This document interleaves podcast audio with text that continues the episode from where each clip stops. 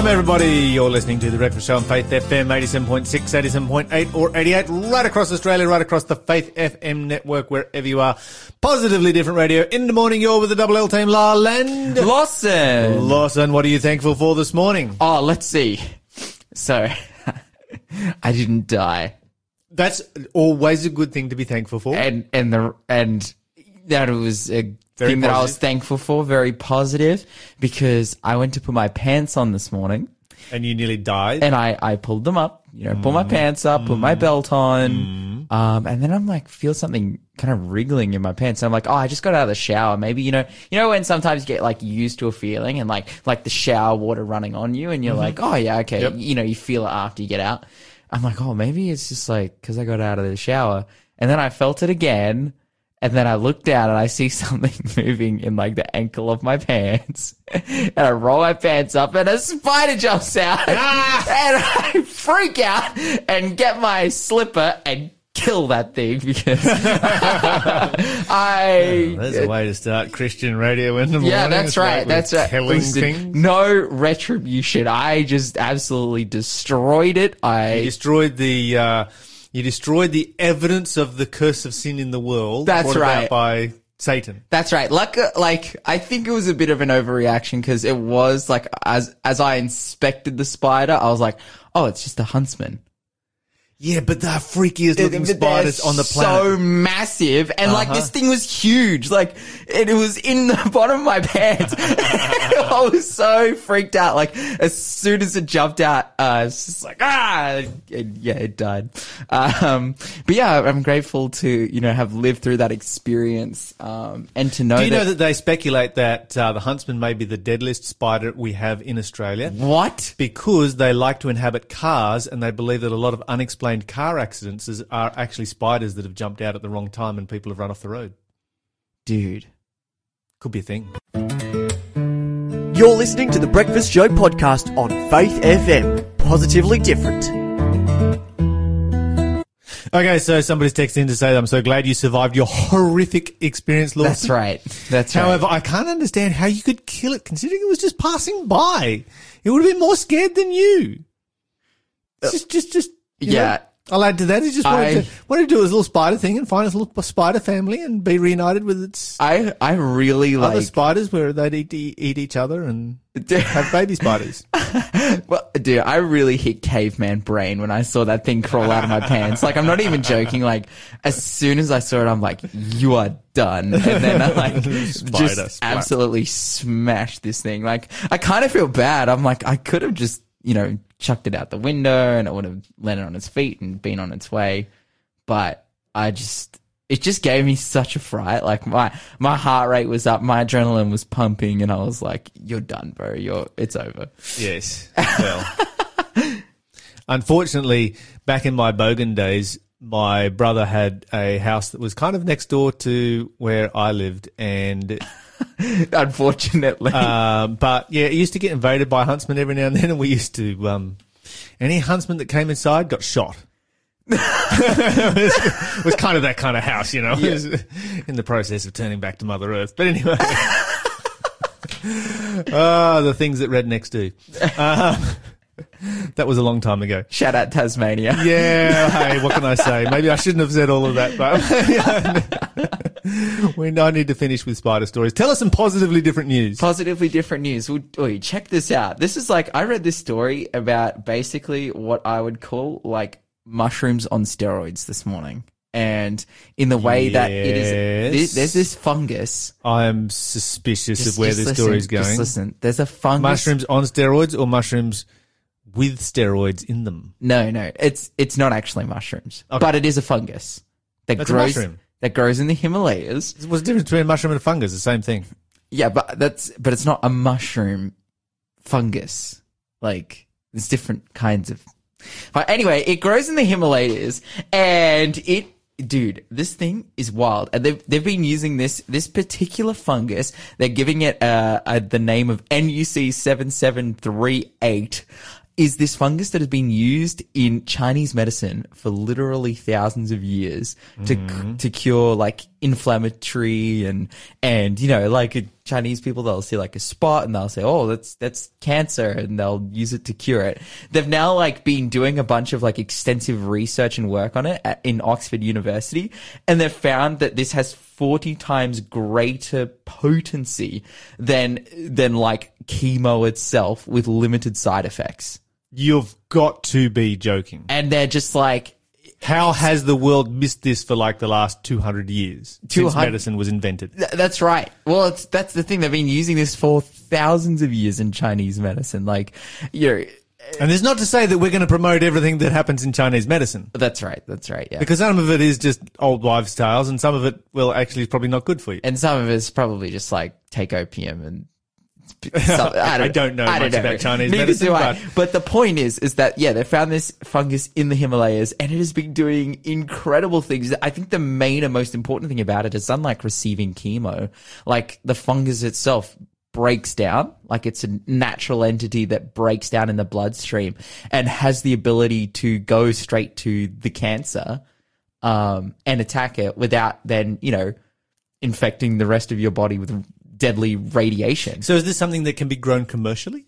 Um, this is what they're considering at the moment because, as you know, fungus grows off dead plants, things, yes. and it's like The I, result of death. I assume that they Evidence of the should be able to.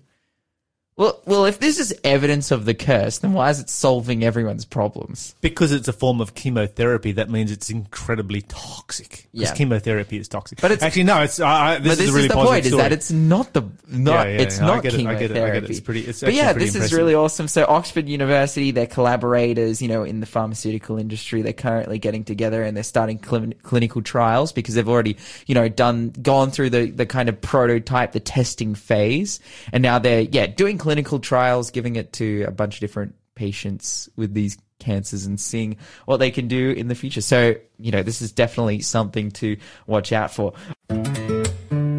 You're listening to the Breakfast Show podcast on Faith FM. Positively different.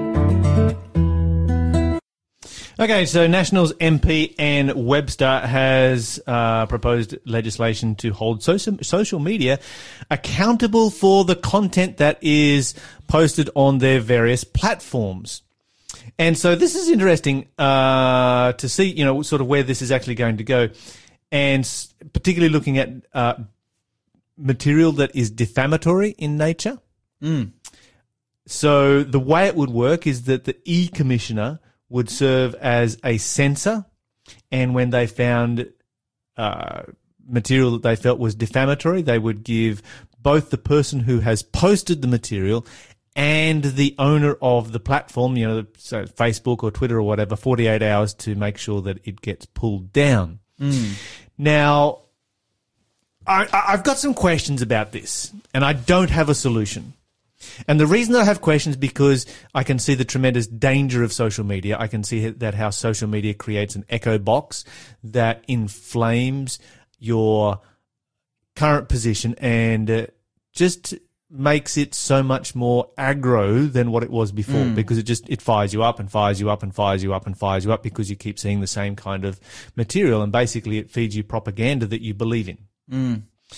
And that you know is not necessarily healthy we should be listening to you know a broad range of ideas and comparing a broad range of ideas in a healthy society social media limits that and stops you from seeing that broad range of ideas now the other thing that so I can see the danger of social media. I can see how that it has really, really created tensions in the world that never existed before. Mm. The solution to what to do with that, I don't really know, and I'm not sure that this is actually the solution because what this then does is it puts limits on free speech. And anything that we do with, you know, legislating against social media is limiting free speech and destroying citizen media. Mm. So social media, the rise of social media has really se- created the rise of citizen media. Back in the past, we had, you know, commercial media and now you've kind of got a choice between commercial media and citizen media. Totally. And I think that has been healthy because it creates a healthy exchange of ideas. It creates platforms when people can, you know, discuss ideas backwards and forwards. Unfortunately, we see a lot more yelling backwards and forwards than we do discussions. Uh, but it does provide an area in which your ideas and thoughts can be challenged. Uh, and the mainstream media can be challenged as well. And, I, and I think that is actually a positive thing also. Now, the other question that goes through my mind is, don't we already have legislation against defamation? You know, we've got a recent case that was settled here in, in Australia where um, a Victorian MP won $875,000 for defamation.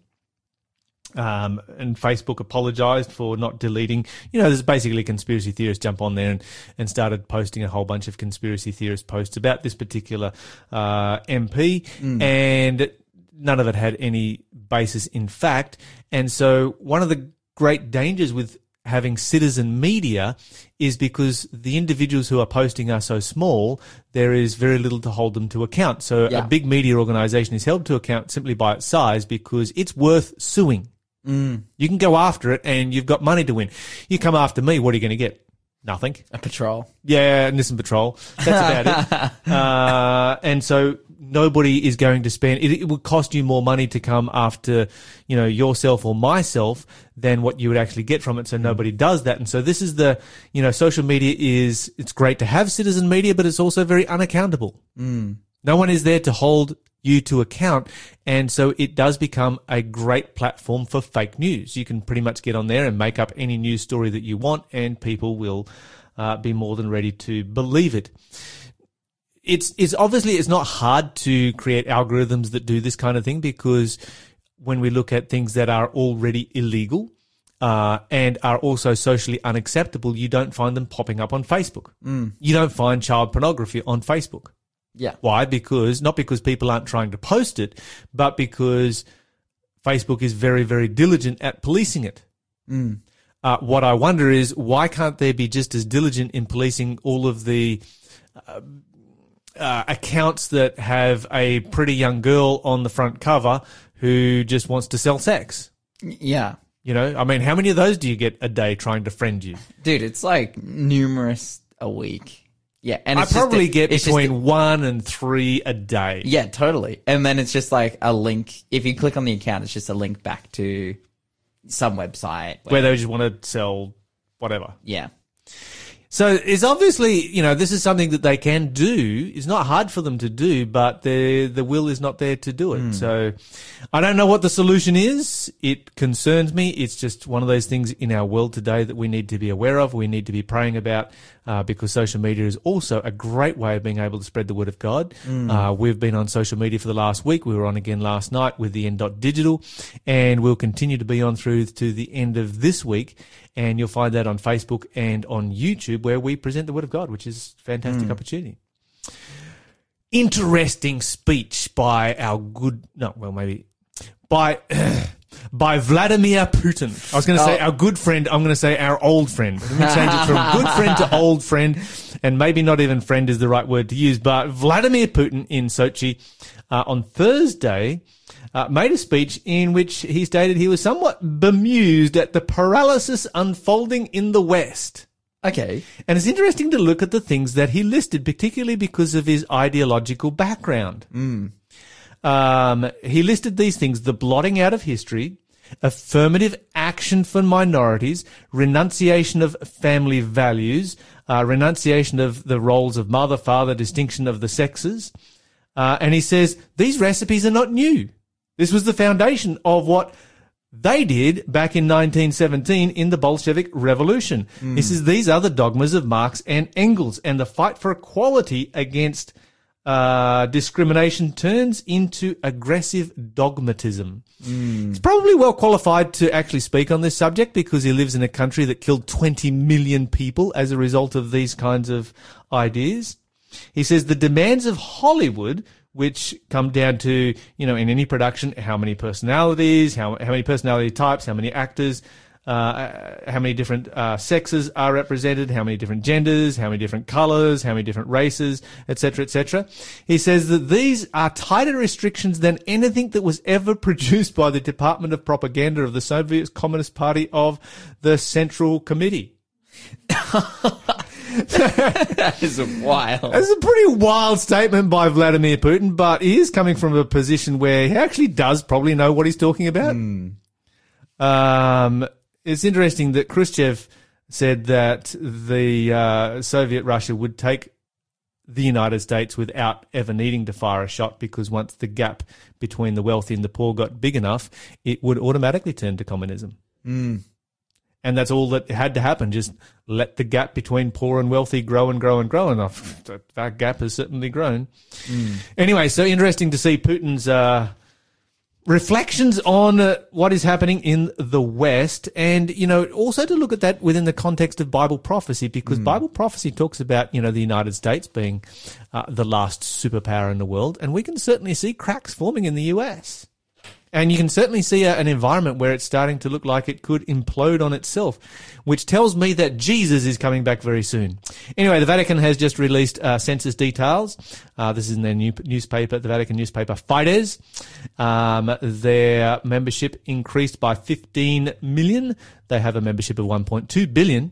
Uh, increased by 15 million between 2018 2019. Of course, these figures lag by a few years so they can get them accurate. Uh, interestingly, amongst that, uh, Africa was up by 8.3 million. The Americas were up by 5.3 million. Asia up by 1.9. Oceania up by 118,000. Um, and Europe was down by 300,000. Oh wow. Yes, so that's the first time that Europe's ever gone down.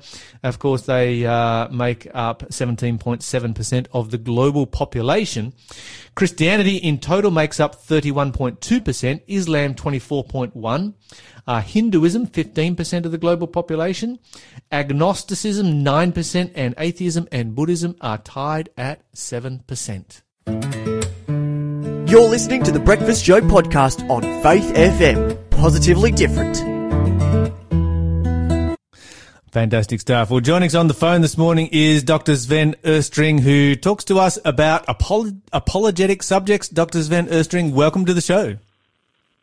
Uh, good morning, Lyle and, and Lawson. It's good to be back with you again today. It's fantastic to have you as a part of the program. Dr. Sven Oestring, what are we talking about today? What's our topic of discussion for this day? Okay. So normally, Lyle, we, we dive into some really um, mind-bending, really challenging ideas that, that make, make you stop and think and you go like, oh, I need a bit of headspace to, to get around those questions or comments. Well, today I'm going to go a much more kind of lighter, fun kind of approach. I want to I want to explore a movie that I recently watched with with my family, and um, and that movie is a movie called A Matter of Faith. Uh, you can you can actually watch this movie. It's about one hour and twenty seven minutes long, a typical movie length.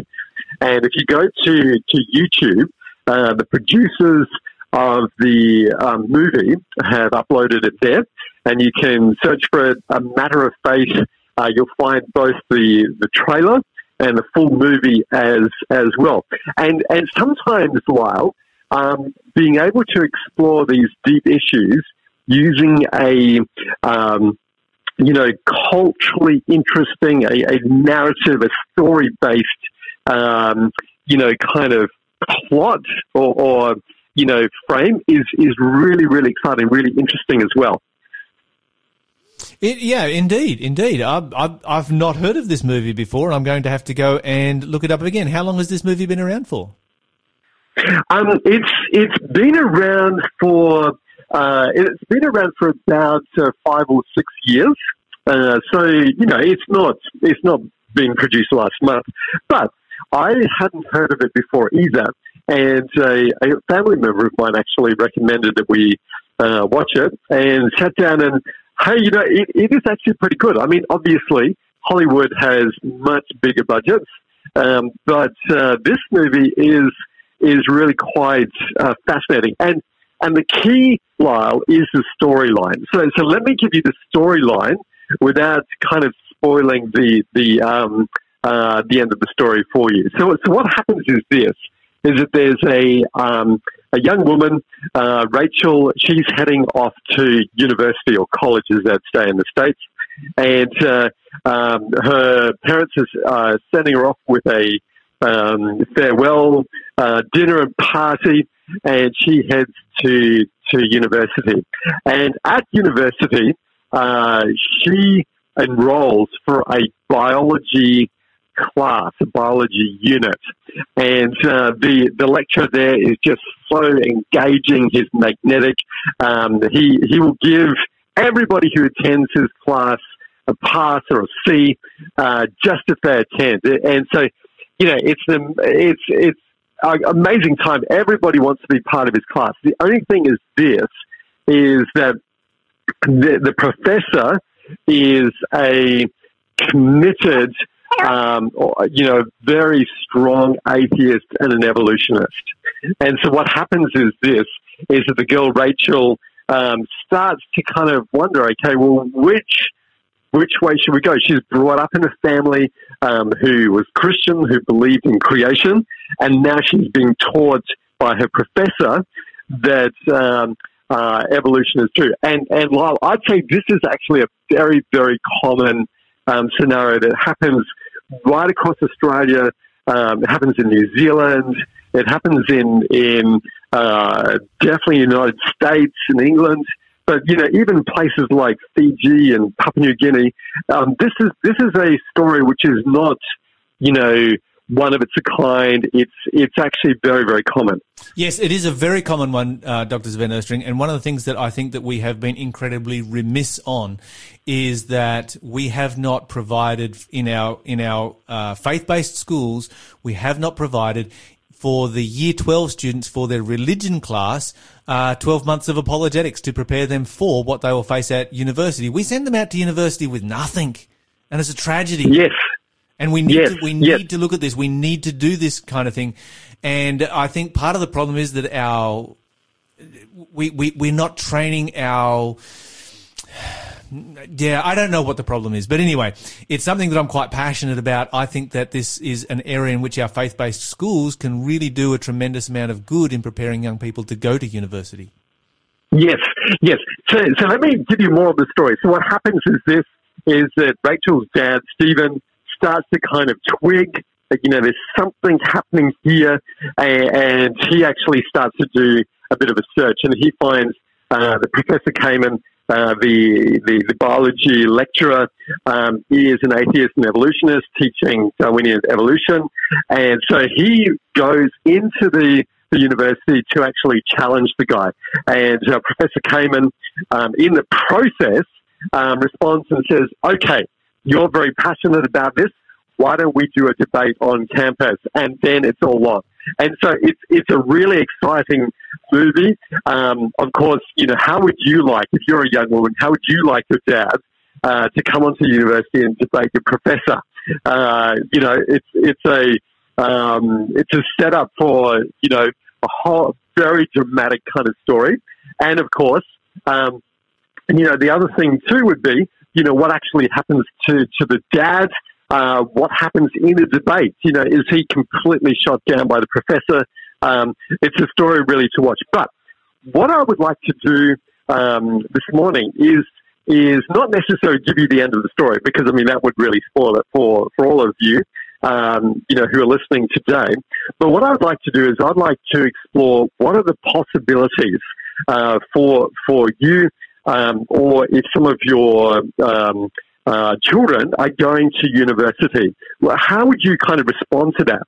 So, and and Lyle, this could be actually not only um, government universities, but it could also be even Christian um, universities because while the reality is that, as you would know well, um, there's a, a, significant number of even Christian universities who are teaching theistic evolution um, as as the the historical way in which we came into existence as human beings. Yes, it's uh, and theistic evolution is the is the most um, is the most painful position out of all of the different positions. If you can have uh, biblical creation, you can have theistic evolution, you can have uh, Darwinian evolution, but theistic evolution is just the most challenging one of all of them to position of all of them to try and take and defend. But it seems that a lot of our universities choose this as a compromise position between the two. Yes, yes.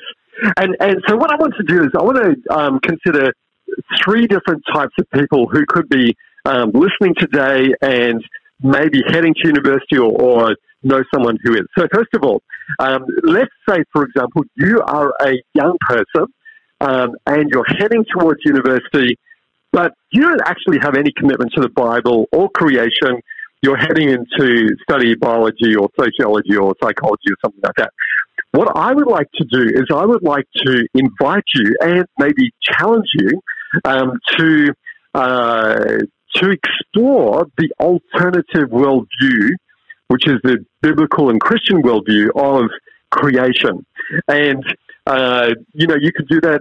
Uh, you could go to, there's a number of websites. There's creation.com. There's Answers in Genesis.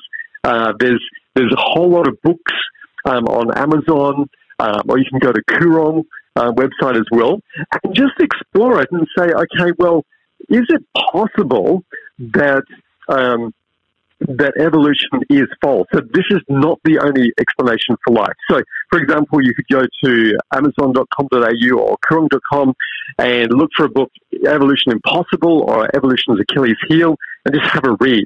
So I'd like to encourage you if you're that kind of person.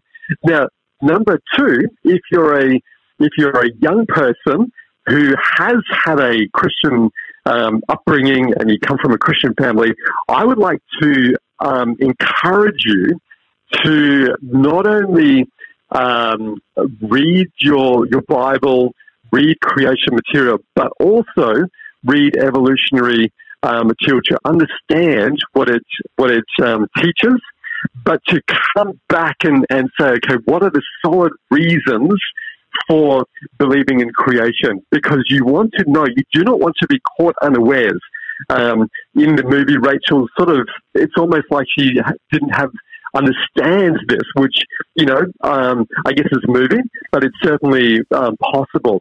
So, you know, if you're a young person, I would encourage you to dive into this topic and to look for genuine, solid evidence uh, for both sides, and in particular for creation, because my experience is you will find incredible uh, evidence for biblical creation. Yeah, absolutely. And I think that there, we don't really have anything to fear here. Uh, mm. So often I think we approach this with a, a, level of trepidation and fear and think, oh, you know, if we read anything about evolution, we're going to be convinced by it. But I find that the arguments are so much more compelling in favor of a creation scenario and the arguments for evolution are so weak. I think we probably have a level of fear because it is so pervasive and mm. there's this kind of feeling that, well, if everybody believes it, then I must be the odd one out and I must be wrong. Whereas the reality is that no, there is an increasing number of science and scientists who are recognizing that the theory of, you know, Darwinian evolution is actually impossible and that it didn't happen. Um, it, which is, you know, a problem for the scientific community, particularly when people who are not people of faith come to these kinds of conclusions.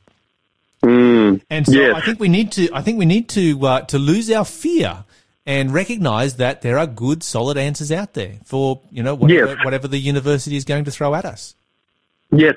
And then the final person that I'd like to um, just consider and, and, you know, even um, uh, speak to this morning, Lyle, would be parents of young people who are heading through high school and um, heading towards university as well. And I would like to encourage you as parents to take the time to talk about creation and evolution and why we can believe in biblical creation. Uh, because the fact is this, is that you don't want your, um, your child, the, you know, the person that God has given to you, um, to, you know, just have to face this very, very big, very acidic issue, if I could put it that way, um, alone without the background. So, so make it a topic that we can talk about. Um, so, so that you know, if there's questions that arise in biology classes or psychology or sociology, that that you know your son or your daughter can come to you and say, "Look, I'm being challenged by this.